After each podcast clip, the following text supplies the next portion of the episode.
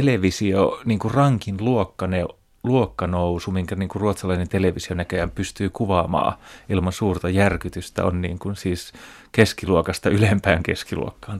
Sulsidanin parempien ihmisten omakoti- ja huvila-alueella asuvista pariskunnista kertova TV-sarja on ihastuttanut ja koetellut suomalaisia TV-katsojia kolmen kauden verran. Sarjan primusmoottor Alexia esittävä Felix Herngren on luvannut, että tätä harvinaista ruotsalaista itseironia nähdään vielä neljännen ja viidennenkin kauden verran. Sulsidanin lähtötilanne. Pariskunta Anna ja Alex muuttaa Saltsjöbadeniin. Alex on hammaslääkäri ja paluumuuttaja, palaa asumaan kotitalonsa, josta äiti on kitkutelle muuttamassa pois. Anna on näyttelijä, jolle Saltsjöbaden näyttäytyy tuoreen silmin. Annan ja Aleksin läheisimpiä ystäviä ovat Aleksin lapsuuskaveri Fredde ja hänen vaimonsa Mikkan. Fredde on pörssivälittäjä, Mikkan kotirouva ja pariskunnalle on olennaisen tärkeää olla Saltiksen kermaa, mikä johtaa alituiseen varustelukierteeseen. Ja mainittava on tietysti myös Aleksin ja Freden lapsuuden ystävä Uwe Sundberg, Saltiksen Saidoin mies, joka on sarjan trickster, kahnauksien ja kitkan katalysaattori. Sulsidanin pahasta maailmasta saavuttamattomissa olevaan kaupungin osaan voi hyvin soveltaa Tommi Ushanovin Hesarissa esittämää kipukynnyksen liikkumisen käsitettä. Kipukynnyshän tarkoittaa rajaa, jonka kohdalla aletaan valittaa, että jokin asia maailmassa on huonosti. Kun kivun aiheita poistetaan niin kuin pohjoismaisissa hyvinvointivaltioissa ja muissa länsimaisissa hyvinvoinnin saarekkeissa on tehty, kipukynnys madaltuu. Tyytyväisyyden aste ei enää sanottavasti nouse, vaikka lapsikuolleisuuden kaltaiset möröt ovatkin jo esihistoriaa. Sen sijaan pienistä ja jopa olemattomilta näyttävistä asioista tehdään ongelmia. Toisaalta Sulsidania katsoo hieman uusin silmin äskettäisten Husbyn mellakoiden jälkeen.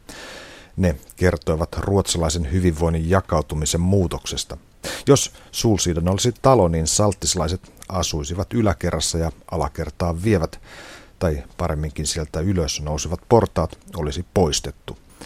OECD-vertailussa ruotsalaisten tuloerot ovat 80-luvulta lähtien kasvaneet dramaattisen paljon, mikä tietysti antaa lisämaustetta Sulsidanin pariskuntien arkisiin ongelmiin.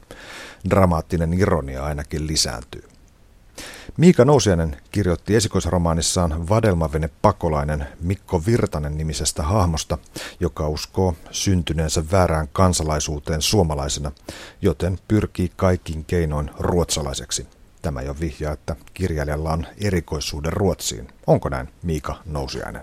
Kyllä se on jäänyt sellaiseksi salarakkaaksi tonne taustalle. Totta kai mulla on se ruotsalainen jalkapallo aina, kun Hammarbyn-peleissä käy ja maajoukkuetta seuraa silleen, mutta että kyllä se on jäänyt sellaiseksi seurattavaksi kohteeksi ja ehdottomasti on se sellainen kiinnostava. Kyllä se mulle aina pysyy kiinnostavana Suomen peilinä, että siis on niin samanlainen maa, mutta silti niin erilainen tuossa vieressä.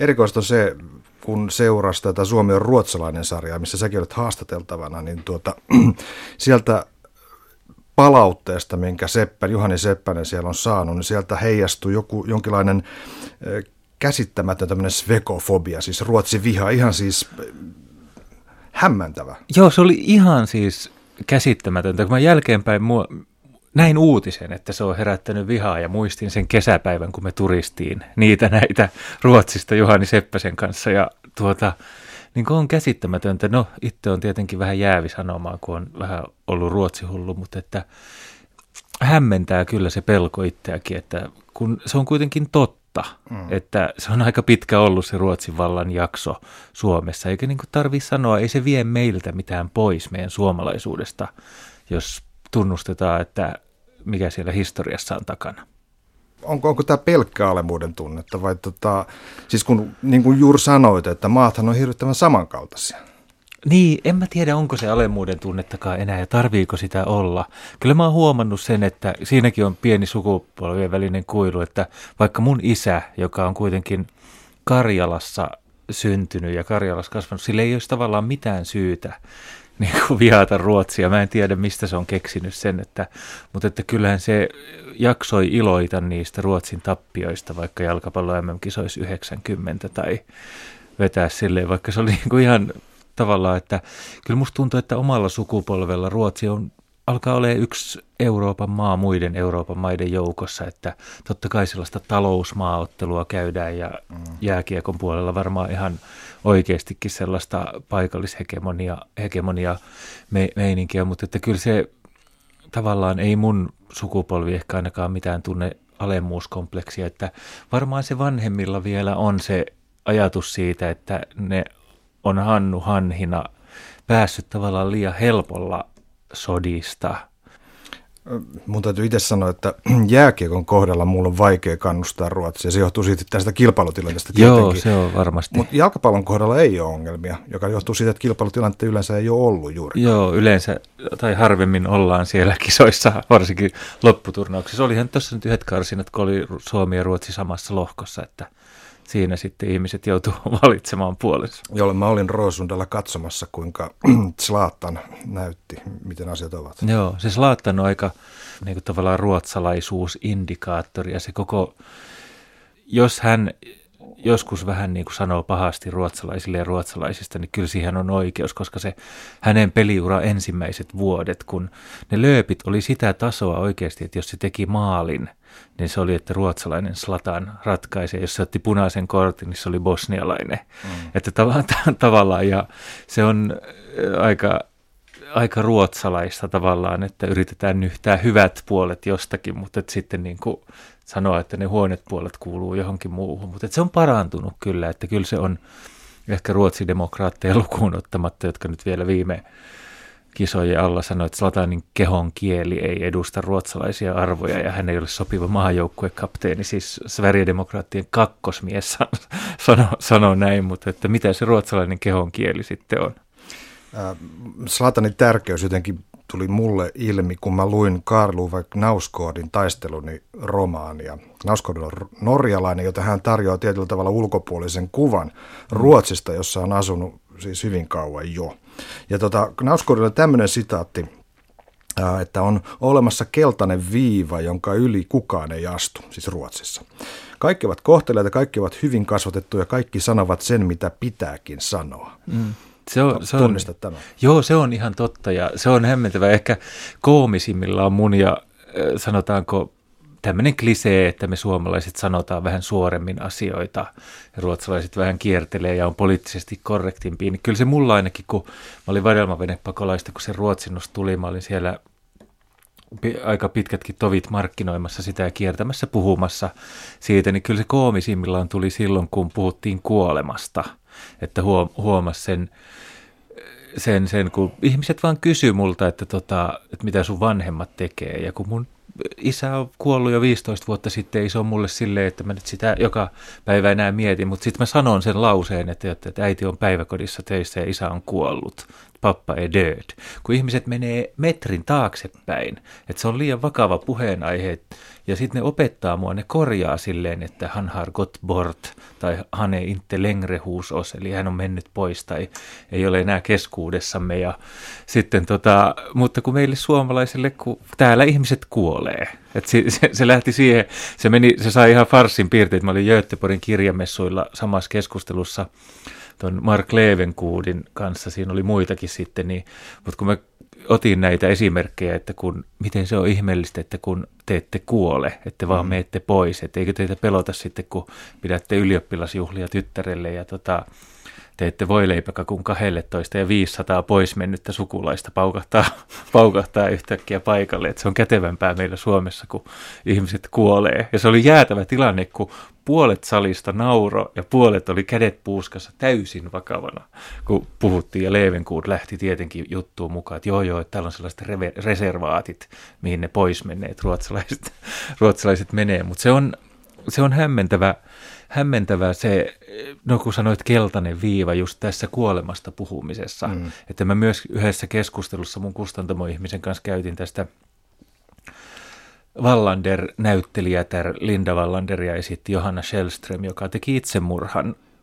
Mä käytin ehkä sitten ruotsinkielistä sanaa itsemurha, ja sitten se mun kustantajan edustaja korjasi sen, että det var hun som valde att inte leva längre. Hän, joka valitsi olla elämättä enää. Että, tuota, siinä vähän keltaista viivaa pohdittavaksi. Tuota, mä, otan, mä otan lisää Nausgordia. Ruotsalais, ruotsalaisissa kaikki on alisteista älyllä. Tämä koskee nimenomaan akateemisia piirejä. Esimerkiksi ruumis on täysin poissa oleva. Tämähän nyt natsaa aika hyvin ton kanssa yhteen. Ja sitten kansanomaisuus ja elitismi ovat täällä yhteen sovittamattomia suureita. Ruotsissa samastutaan työhön. Siitä roolista ei poiketa. Siinä roolissa ei ole minkäänlaisia aukkoja ja ei paikkaa, johon työntää pää ja sanoa, että tässä on varsinainen minä. Niin, kyllä. Kyllä se on hyvin kattelun naapurimaata, naapurimaataan Knauskorkin. Siinä on tosi iso ristiriita, kun se tavallaan on maa, joka kieltää yhteiskuntaluokkien olemassaolon ja sille, mm. että kaikki on sama tasa-arvoisia. Varmasti joskus ehkä erot oli pienemmät, mutta sitten se on toisaalta maa, jossa ainakin pohjoismaalaisittain, jopa eurooppalaisittain katsoen häkellyttävät niin kuin luokkaerot on niin kuin Tukholmassa oikea yläluokka, jolla ei niin kuin mitään kosketusta kosketusta tavallaan tavallisen ihmisen asiaa on niin kuin yökerhoja, joissa ollaan niin kuin ikään kuin näytillä ja jonossa ja portsari sitten valitsee oikean näköiset. Ta- tavallaan asioita, jotka ei ehkä vielä Suomeen ku- kuitenkaan rantautunut. Eihän se tarvitse, kun katsoo Madeleinen polttari seurueen sukunimet, niin sehän on täydellistä komiikkaa, että jos niin kuin, ne on vaan niitä aatelisia hie, hienoja nimiä, että se, sekään porukka se ei ole ikinä kohdannut oikeasti Svensson nimistä ihmistä. Että se on, se on niin kuin luokkayhteiskunta, joka väittää olevansa, olevansa jotain muuta, niin se on tuota, siinä tulee kyllä isoja törmäyksiä. Ja se on varmaan tämän Suulsiidanin kanssa yksi, yksi tavallaan vahvuus, että kun se keskiluokka ei tunnusta. Että Susanna Alakoskihan siellä on niin kuin hirveästi kirjoittanut luokista, yhteiskuntaluokista, ja se, se on ihan tota, silloin kun Sviinalengorna sikalat ilmestyi ruotsiksi, niin ruotsalainen keskiluokkahan, se oli järkyttävä kirja niille. Että se oli siis silleen, että eihän tällaista voi olla Ruotsissa, kun ne raukat ei tiedä.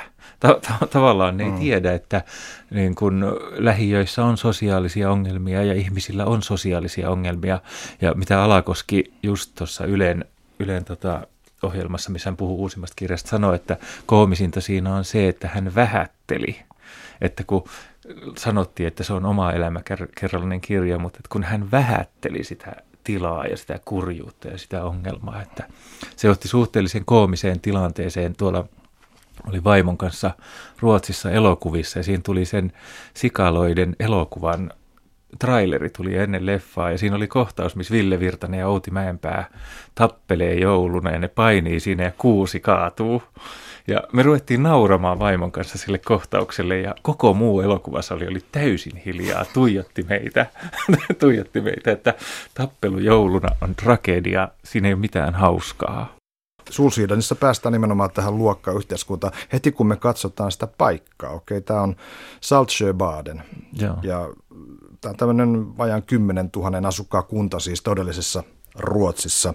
Wikipediasta luin, että vaikka siellä on niin kuin tiivistetty asu, asujaimistoa ja tota, on tullut joitakin kerrostaloja, niin se on kuitenkin sen paremman väen jonkinlainen reservaatti. Joo, ja se, sehän lähtee rullaamaan siitä heti, siinä on heti jännitteet ja, jännitteet ja sellainen. Ja se kyllä, mä en ole ikinä käynyt siellä, sillä niin kuin siellä paikalla ja siellä katsomassa, että, mutta kyllähän se suhteellisen hyvin siitä, siitä mm. väli, välittyy, että, tota, että se on just äh, semmoinen niin eristetty ruotsalainen keskiluokkainen koti, johon ei tavallaan sitä erilaisuutta edes päästetä, että se on tavallaan niin hyvin eristetty, e, eristetty että tota, niiden ei tarvitse edes kohdata sitä erilaisuutta, että siinä on jossain lähellä lähiö, josta tulee niin Onko se tämä Fisksetra? Joo, josta... Fiskis. Joo. Fiskis, aivan.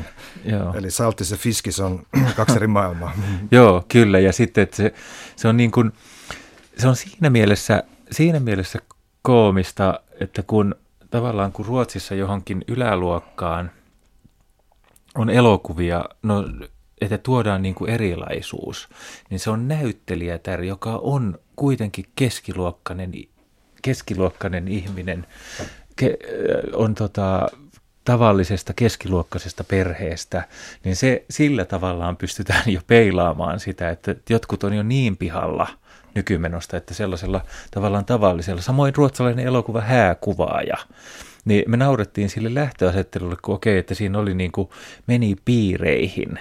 Mutta se, mistä se lähti niin kuin piireihin, oli niin kuin joku hieno iso omakotitalo. Sen niin kuin oli joku yliopistot käynyt niin kuin kunnan virkamies, se, se sen tyypin isä, joka lähti sinne, että tota, niin kuin tavallaan, että ei ole mitään sellaista, että lähtee jostain oikeasti mm. pohjalta, että televisio, niin kuin rankin luokkane, luokkanousu, minkä niin kuin ruotsalainen televisio näköjään pystyy kuvaamaan ilman suurta järkytystä, on niin kuin siis keskiluokasta ylempään keskiluokkaan tai jotain sellaista. Että... Tähän on aika, aika tuttu itse asiassa vaikkapa amerikkalaistakin elokuvasta, että on aika, aika vaikea löytää sitä todellista kurjuutta ja köyhyyttä, jota siellä on viljalti. Ihan jo varmaan sen takia, että on hankala kuvata niin pienissä asunnoissa, kun ei sillä saa etäisyyksiä. Joo, se on, se on varmasti ihan totta. Ja... Käydään läpi vähän näitä pariskuntia, Miika Nousiainen. Tässä on siis Anna ja Aleksi. Anna on tämä ulkoa tullut. Hän on jotenkin, jos ajatellaan tätä kvartettina, tätä kahta pariskuntaa, mm. niin hän on semmoinen ää, tietysti todellisuuden tajuisin, koska hän on tullut ulkoa päin. Miten se muuten kuvailisit Anna? No on se semmoinen tervejärkinen tavallaan näkee asiat niin kuin asiat on, mutta silti en tiedä mistä syystä, niin hän heittäytyy niihin peleihin. Että kun siellä tavallaan on niitä kohtauksia, jossa hän huomaa, että hän syöttää lapselleen vääränlaista ruokaa, ei ole tehty alusta asti jostain, jostain käsijauhetuista pavuista tai, tai, tai mitä liian, niin hän yllättävän paljon niin kuin tavallaan, että siinä näkee, että miten iso tekijä sosiaalinen paine on kuitenkin ihmiselle, kun hän on selvästi hän on hyvällä itsetunnolla varustettu, hän on niin kuin fiksu, mutta mm. silti hän lähtee niihin peleihin ikään kuin pitääkseen sitä kulissia yllä, että tässä nyt ollaan aitoja salttislaisia ja osataan sikäläisessä maailmassa olla, että se on jopa itselle eh, jopa pieni pettymys joskus sarjaa katsoessa, että miksi hän ei sano, miksi hän ei sano, että te olette niin pihalla niille muille ihmisille, mutta ei, että useammin hänen reaktio hän saattaa miehelleen sanoa sen, mutta taas ulkopuolelle useammin hänen reaktio on mukautuminen kuin, kuin tota, Mikä on ty- tyypillinen ruotsalainen reaktio. Niin, aivan. Alex, tämähän on huikea tyyppi. Hän on, hän on se mies, joka sanoo koskaan ei. Joo, se on ma- mahtava ja varmaan aika tunnistettava niin kuin äidin ja vaimon välissä taiteileva epävarma poika, joka ei uskalla sanoa tavallaan kummallekaan ei jossain, tilan, kun jossain tilanteessa olisi pakko. Kyllä mä, mä ehkä tunnistan itsessäni aika, aika paljon tota Aleksia, että se on hyvin lähellä, lähellä sitä, miten niin kuin itsekin joskus sekä hyvässä että pahassa maailmaan suhtautuu. Tämähän on hyvin klassinen kom- ko- komediahahmo, tällainen nahjus, jollain tavalla komedian hidas ja tällainen epäsynkronissa kulkeva kaveri, joka ei koskaan oikein saa taiminkia kohdalleen, että se niin kuin veisi asioita, vaan se aina on pelattu pihalle. Tuohan on tuo kiltteys. Kiltteys on musta hy- ihan hyvä, hyvä kanssa komediahahmon lähtökohta, että tavallaan sen takia, niin kuin, eihän se Alex tietyllä tavalla hirveän kaukana vaikka Sulo Vileenistä, joka niin kuin jo, joutui niihin tilanteisiin hyvän tahtoisuuttaan. Ei, ei sen takia, että Sulo Vileen ei ikinä valehdellut. Mm, mm. Niin kuin Alekskaan ei ehkä, ehkä ikinä valehdella. Että ehkä siitä löytyy yhtymäkohtia suomalaiseen sketsiviihteeseen. Aleksan on siis tämä häntä esittävä henkilö, Felix Herngren, on, on tämän, tämän sarjan luoja itse asiassa käsittääkseni. Ja tota, olisiko niin, että, että tota Herngren on kirjoittanut itselleen näitä Woody Allenmaisia tällaisia niin kuin ajatusääniä, jossa hän kertoo totuuden, mitä hän ajattelee tilanteesta? Joo, ja musta must tuntuu, että sen on pakko olla aika lähellä hänen omaa, mm. omaa persoonaa. Se on niin tarkka. Että se tai no, joku en yhtään tunne näyttelijä, tai siis niin kuin mui, muita töitä ja silleen, niin, niin tota, mutta se on niin tarkka, että siinä on pakko olla jotain henkilökohtaista, koska kyllä, kyllä hirveän vaikea on, vaikea on, on se mahdollista, mutta vaikeampi on kirjoittaa hyvää niin kuin täysin tavallaan erilaisissa lähtökohdasta tulevista tyypeistä. Sitten on tämä pariskunta, joka on tai ainakin haluaisi olla kaiken yläpuolella, mutta aika hyvin onkin, eli Fredde ja Mikkan. Fredde Schiller, Fredrik Schiller, äh, hän on tämmöinen siis perusstatus ja vimpain tyyppi. Mitä sanot Freddestä? Niin, se, sehän on hieno hahmo ja varmasti sellainen, johon, johon tota, moni pystyy samaistumaan, moni, moni nainen pystyy samaistumaan, tai siis näkemään, että hänen miehensä on just samanlainen, koska kyllähän miehet, niin kuin ainakin kliseiset miehet on tavallaan tekniikasta kiinnostuneita aina ja se vie sitten, mutta että se on, se on kanssa semmoinen pariskunta, että ne on ehkä enemmän kuin osiensa summa. Että taas mm. huomaa, että kotioloissa, kotioloissa se Mikkanhan on aika lailla järjen ääni ja saattaa sama, sama piirre kuin Annalla, että saattaa niin kuin kotioloissa sanoa, että tässä nyt ei ole mitään järkeä. Ja hänkään ei ole, hän ei ole niin pinnallinen mun mielestä tämä Fredden vaimo, kun taas sitten antaa sinne ulospäin olla ja minkälaisia häkellyttäviä tilanteita tulee jostain, että ei ole vaikka kunnollista lempinimeä tai silleen, että rupeaa kehittämään, että Fredde on rikkaasta suvusta ihan selvästi. Hänellä on niin kuin ollut aina rahaa, mm. että ei hänen sitä tarvii näyttää, että se on niin kuin ehkä enemmän Mikkan, jonka tarvii näyttää miehensä kautta, että tässä nyt ollaan hyvin toimeen tulevia ja vauraita. Yhdessä jaksossa Frede saa raivarin, kun Lussanin uusi heila on Ruotsin neljänneksi rikkain. Ja hän on nostamassa jotain hemmetimosta tota, huvilaa Saltiksesta ja muuten hän asustelee ilmeisesti Zyrihissä, Sveitsissä. Mikan kysyy, missä on? Niin. tota, Tämä, mikä aina luo koomisia tilanteita on, että kun sarja jaksohan alkaa sillä, että, että sattuu jonkinlainen konflikti tulee tunnari ja sen jälkeen esimerkiksi miehet on tenniskentällä mm. ja, ja tota, ongelma esitetään ä, mies miehelle siinä ja yleensä, Fred, yleensä Aleksilla on ongelma ja Fred tekee ne. Niin. ratkaisun ja ratkaisut on melkein aina huonoja. Esimerkiksi yksi upeimmista oli tämä, kun, kun tota, kotitöiden jakaminen piti jotenkin niin kuin organisoida ja piti myös piti tota myös organisoida tämä, että, että, että kun on neuvoteltu asioita, niin kuinka muistaa, mitä on neuvoteltu. No Fredella oli tällainen ajatus, että, että ottakaa kodin sisäinen valuutta käyttöön, uskaado, joka on siis valuutta, jota ei voisi ottaa uuteen suhteeseen mukaan, mutta kotona voi niin kuin saada uskaadoja, jos vaihtaa vaipat, tekee ruokaa tai siivoa tai tekee muita ikäviä asioita. Ja tähän sitten kaatuu loppujen siihen, kun Anna kun tämä valuutta on otettu käyttöön, niin Anna käyttää sitä hyväkseen aviovuoteessa.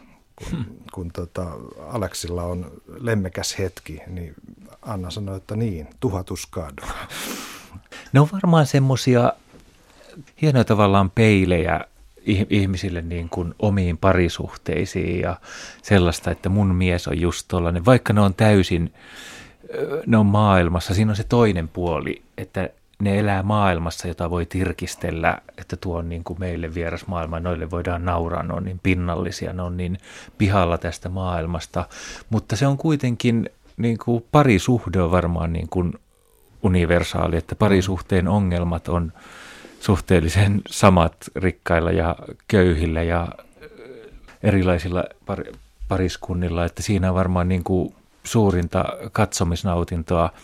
Mä luulen, että Sulsiiden ja katsotaan pariskunnittain. Että se on niin kuin vähän niin kuin Puukaspers-orkesterin musiikki, että pariskunta illallisilla, että eihän pariskunta illallisia voi olla ilman Puukaspers-orkesterin musiikkia, niin kuin Ruotsissa sanotaan, että se, se, se osa sitä katsomisnautintoa on varmasti se, että pariskunta istuu sohvalla ja kun joku sanoo jotain, Mikkan sanoo jotain tyhmää, niin tuota, mies voi vähän katsoa omaa puolisoa, että sä oot just tollanen, ja kun Fredde tai Alex tekee jotain tyhmää, niin nainen voi vähän olkapäällä tai kyynärpäällä tyrkätä, että sä oot just tollanen. Että se on varmaan Suulsiidonin yksi vahvuus, että vaikka, vaikkakin ihan täysin omanlaisessa maailmassa, niin esittää kuitenkin taas sitten universaaleja näkemyksiä parisuhteesta.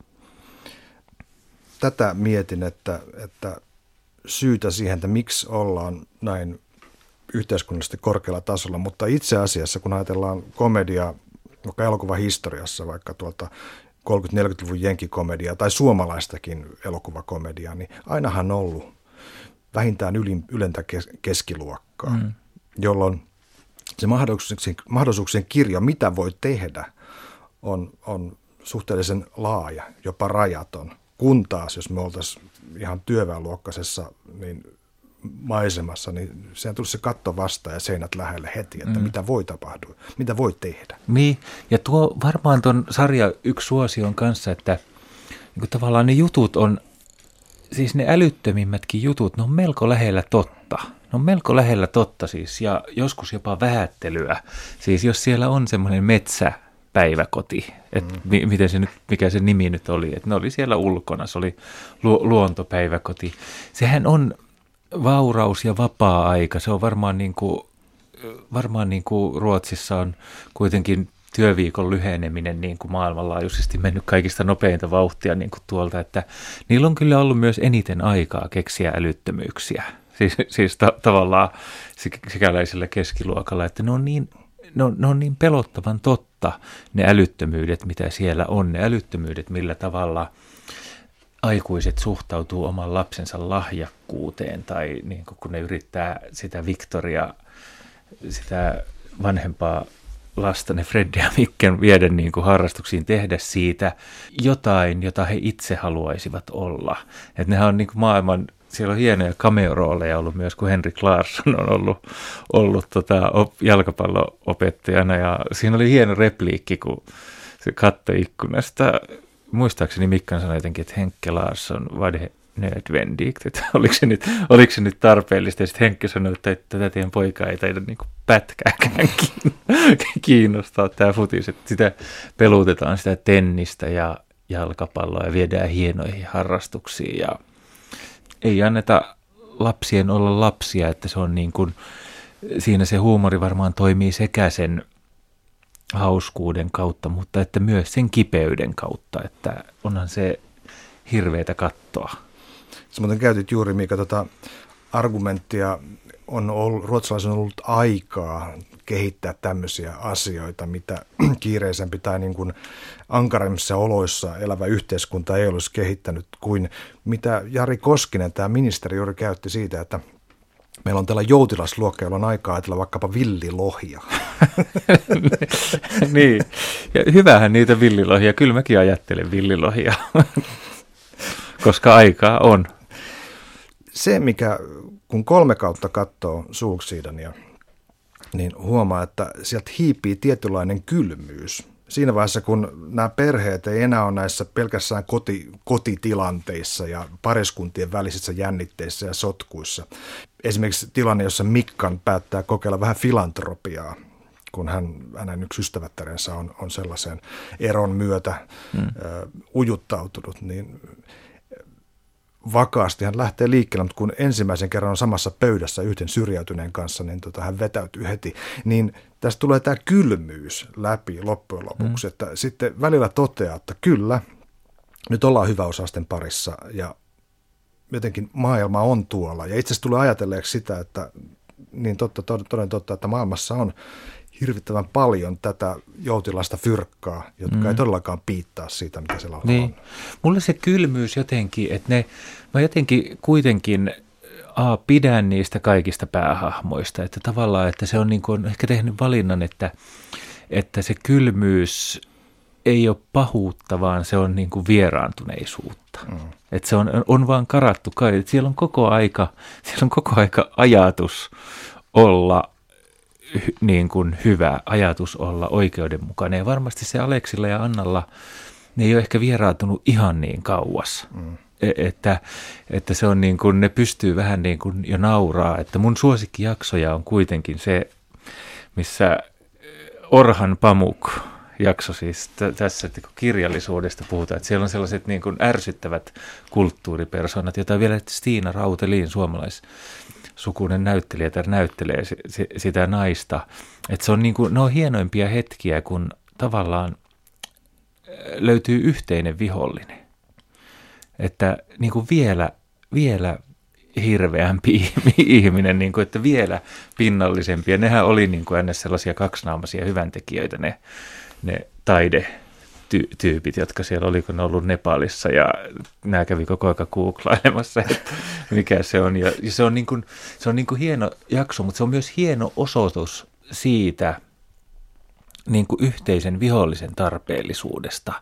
Että musta on kauneinta, jos, jos näet tota, parasta, mitä ihminen voisi tehdä, kuka tahansa meistä suomalaisista, jos näkee vaikka pariskunnan riitelemässä tai lähes tappelemassa, niin niillähän pitäisi käydä huutamassa, että mitä te läskit tappelette, koska silloin niin kuin ja mä oon huomannut, en nyt ole ikinä huutanut kenellekään näin, mutta mä oon huomannut vasta- vastaavia tilanteita, että on ollut vaikka riitatilanne ja joku viereisestä pöydästä huutaa, että olkaa nyt urpot hiljaa, kun niistä tulee se hieno yksikkö, y- yksikkö ja ne löytää yhteisen vihollisen ja ne rupeakin suuntaamaan sen vihansa siihen. Se riita on, riita on unohtunut, että pitäisi melkein hyväntekijänä mennä, mennä tuolla on vähän niin kuin kansallistunteen sija, tai jonkinlainen sijainen tämmöisessä pienemmässä yhteisössä. Niin ja varmaan se on niin kuin kansallistunteen kautta sitä, että me saadaan pilkata itseämme, että anna, mutta anna olla kun joku muu tekee, sanoo sen totuuden, niin kyllä heti noustaa vastaan.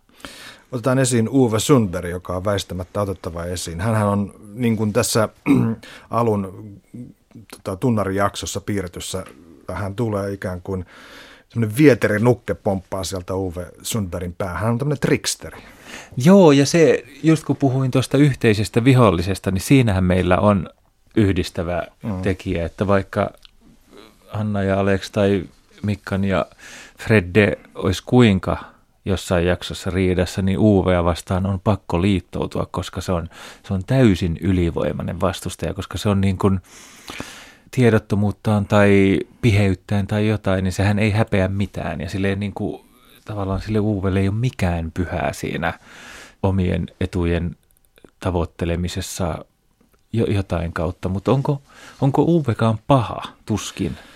Niin ei ainakaan tietoisesti se ei ole paha. Se pihiys on aika huikeaa, mutta tota, kyllähän kolmannen kauden lopussa nähdään tämä kohtaus, jolloin Uve pelätessään menettävänsä Anetten ja Annan synnyttämisen aika kohtaa, niin, mm. koittaa, niin hän on ryhdikäs ja toimelias ja erittäin päättävän ja, ja tota, toimii kätilönä siinä. Joo, ja kätilönä ja varsinkin silloin, kun se huomaa Uwe tai luulee huomaavansa, että hänen pitää ruveta taistelemaan Fred Schilleria vastaan, kun se on hieno kohtaus, missä se Uwe nostaa sen Dressmannin kassin, että maksoi mitä maksoi, että tota, tavallaan, että ta, taistelee niin kuin Dressmannin vaatteilla tällaista Kant Boss miestä vastaan, niin se on aika epätoivoinen taistelu ainakaan tota reittiä.